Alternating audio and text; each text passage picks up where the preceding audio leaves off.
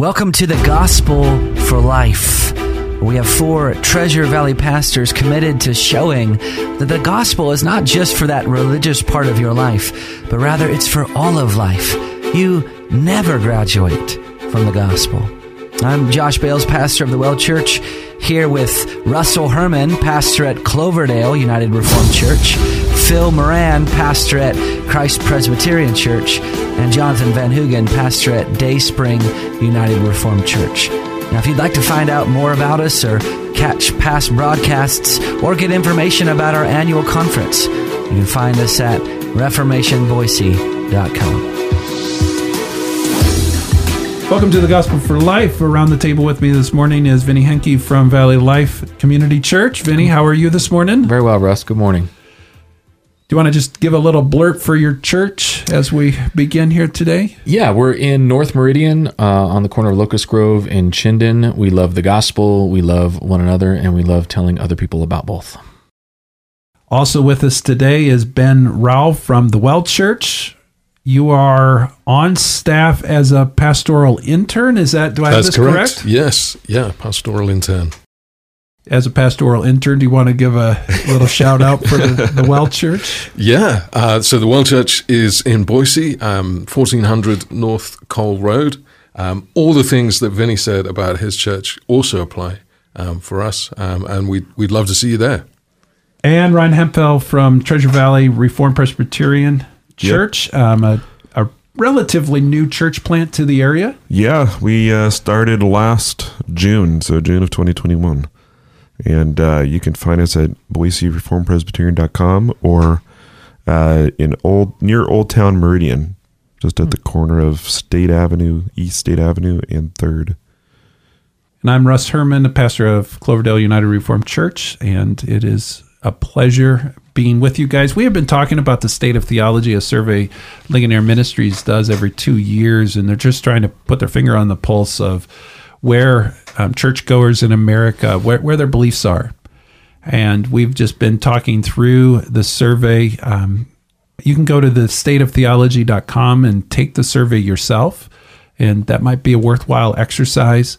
We're not directing you there to try to create false guilt and, and the, yes, there are right and wrong answers according to the Bible on these questions, um, and hopefully, us spending time with uh, these issues is just directing you back to God's Word, and hopefully, we are doing so in a way that is not beating you up, but encouraging you to be faithful in your belief system. So, we've been dealing with yesterday. We talked about human sexuality, and today we're going to look at some questions.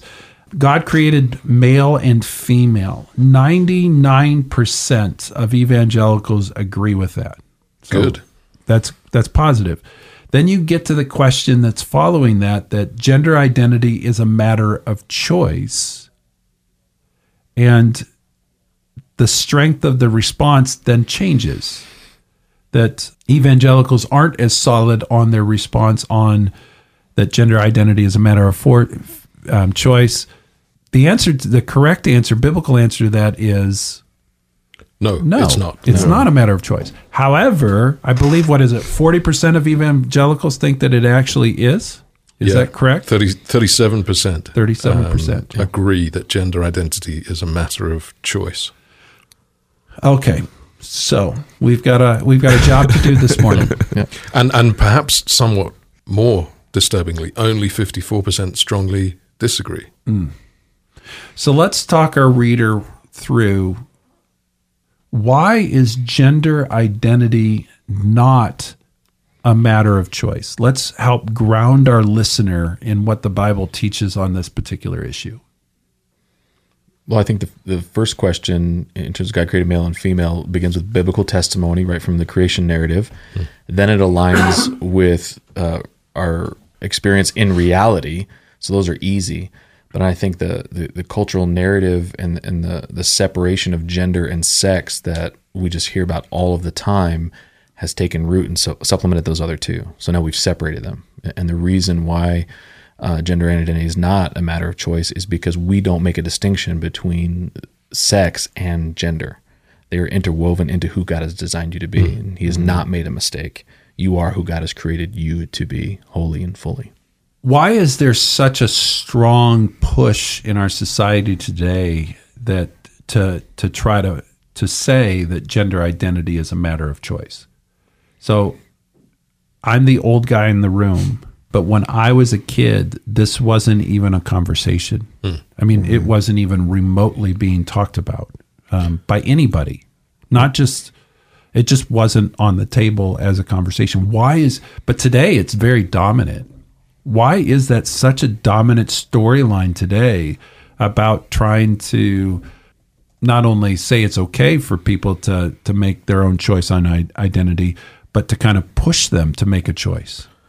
last week when we looked at the idea of you know sin and a small sin you know whether that sends you to hell or not but in in that conversation you know we agreed that biblically sin at its core is a rebellion against god and one of the things that apostle paul does in his letter to the romans in that first chapter is he gives kind of this spiraling downward of uh, sin and the prevalence of sin. And it all begins with a rejection and a lack of acknowledging God of who who He is and His authority.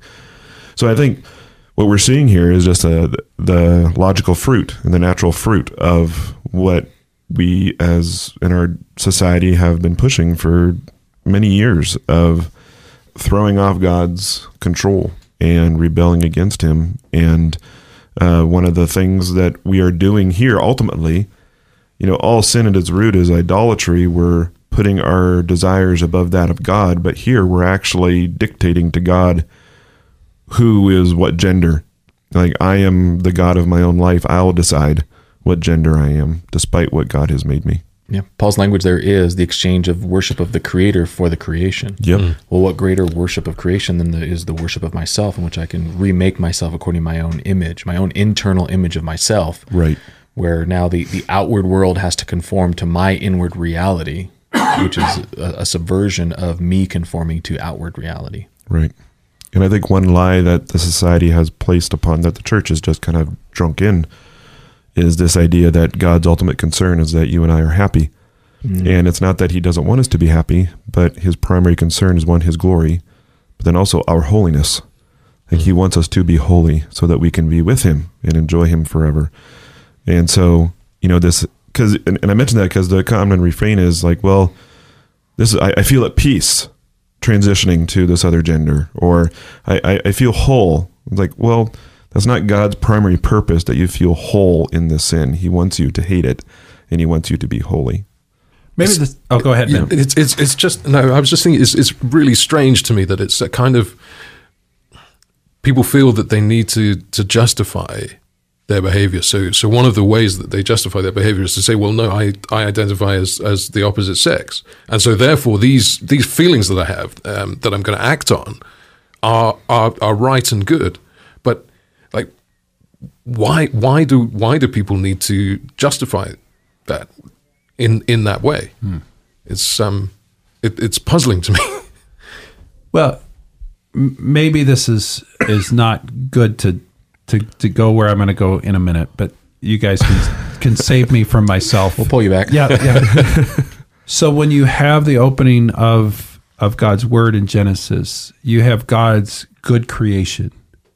And in that good creation, he has created male and female. And part of that creation is is the creation of marriage. Mm-hmm. And he's created male and female for one another. And so when you do this idea that gender identity is a matter of choice, you're defying, at least in some way, this good gift of creation, mm. Male and female, mm-hmm. two separate entities that God defined. But at the same time, and this is where homosexuality is related, at least in thought process, you're taking a good gift of marriage and saying, no, God created a marriage as a male and a female, but I want to define it on my terms as two females or two males. Um, and in, so, in some ways, the thought process is similar. I understand you're dealing with different categories, different entities, And some sometimes people get uncomfortable in saying, "Well, you're just trying to to to slur something else by bringing them all together." I'm not actually. I think I'm just trying to be logical in saying that the core underneath of them, the foundation under both of them, is the same. It manifests itself in different ways. But at the end, it's both saying, no, I don't actually think God did create correctly. I have a better view about what it is. So this is where you guys can kind of talk me back off the edge if I went someplace I should not have gone. No, I think it's the same. It, again, it's the same thing. It's the exchanging of the worship of the Creator for the worship of the creation, and setting myself up to be God, and determine my own reality. Insert whatever you want in there: sexual sexual sin, gender identity, greed. I mean, you plug in your sin, and when you when you create yourself and lift yourself up to be the author and master of your own life, uh, you, you- you're messing with the design of the Creator. And I think sometimes it even just you, if you can step back and remove yourself and just just observe this what's going on, you can say, "Wait, this do you understand how in the end ridiculous some of this is?" I, I knew a young guy that was saying, "Well, I identify as a female." And he was dating a young girl who was saying that she identified as a as a man and I'm I want to just say to both of them, a boy and a girl like each other. That's how it's supposed to be. but they did this whole flipping it. Yeah. So to try to say it's not just a young boy likes a young girl, it's a young boy who's quote unquote actually a girl who likes a young girl that's quote unquote actually a young man. And you just want to say, do you guys re- recognize that at the core you actually do know mm. and understand God's good creation that a boy likes a girl? And just be okay with how God created you and let the young man like the young girl. But we're so, I mean, to get to where they got, they had to do so many gymnastics. And you want to just say, God had a better, simpler way. Yeah. Just trust it. Right. Yeah. And it's also, I think it's also become quite fashionable now, hasn't it? To, to yeah, to to think that that way. Um, when when in actual fact it is it is just a boy, a boy liking a girl and a girl liking a boy. I actually worry that because of the culture and we live in where we are so affirming that that encourages people to engage in behavior and to say things that they don't actually believe but because they know that they're going to get a ton of affirmation and attention um, that they may not have gotten just by being and behaving and thinking like God had created them. And so I actually think as a culture, we're encouraging errant thought because it's affirming. Mm-hmm. And people are finding affirmation and worth from what I would say is be, biblically deviant thought process. But the need for affirmation is so strong, it's, it's lending itself towards this.